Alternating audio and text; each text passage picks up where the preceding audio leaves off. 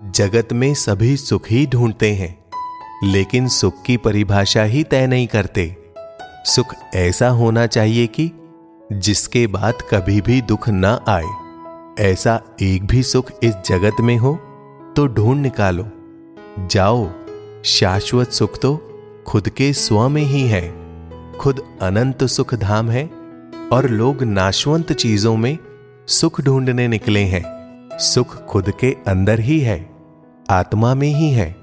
अतः जब आत्मा प्राप्त करता है तब ही सनातन सुख ही प्राप्त होगा। Question is that what is the permanent happiness और कैसे एक्चुअली ये कैसे हमें प्राप्त हो सकती है? वर्ल्ड में हैप्पीनेस है क्या? नहीं। एक्चुअली वर्ल्ड में पैसे के लिए तो हैप्पीनेस लगता है ना लोगों को। जी। पैसा होएगा तो शांति से जीवन जी सकते हैं। सेविंग हमारे पास है। जी।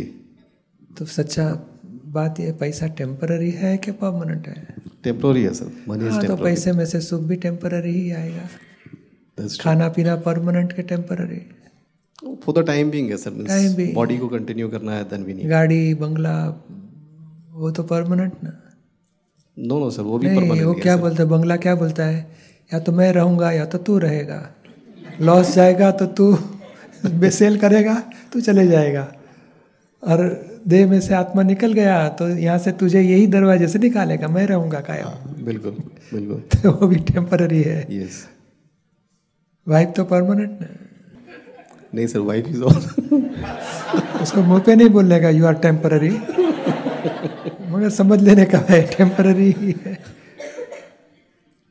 जॉब भी टेम्पररी बिज़नेस भी टेम्पररी सब जितना भी सुख का साधन मानते हैं टीवी मूवी इंटरनेट पैसे वाइफ सेक्स मान सम्मान किया बहुत बड़ा बड़ा आदमी है आइए आइए वो भी टेम्पररी कोई अपमान किया तो सब मान- सम्मान खत्म हो जाएगा।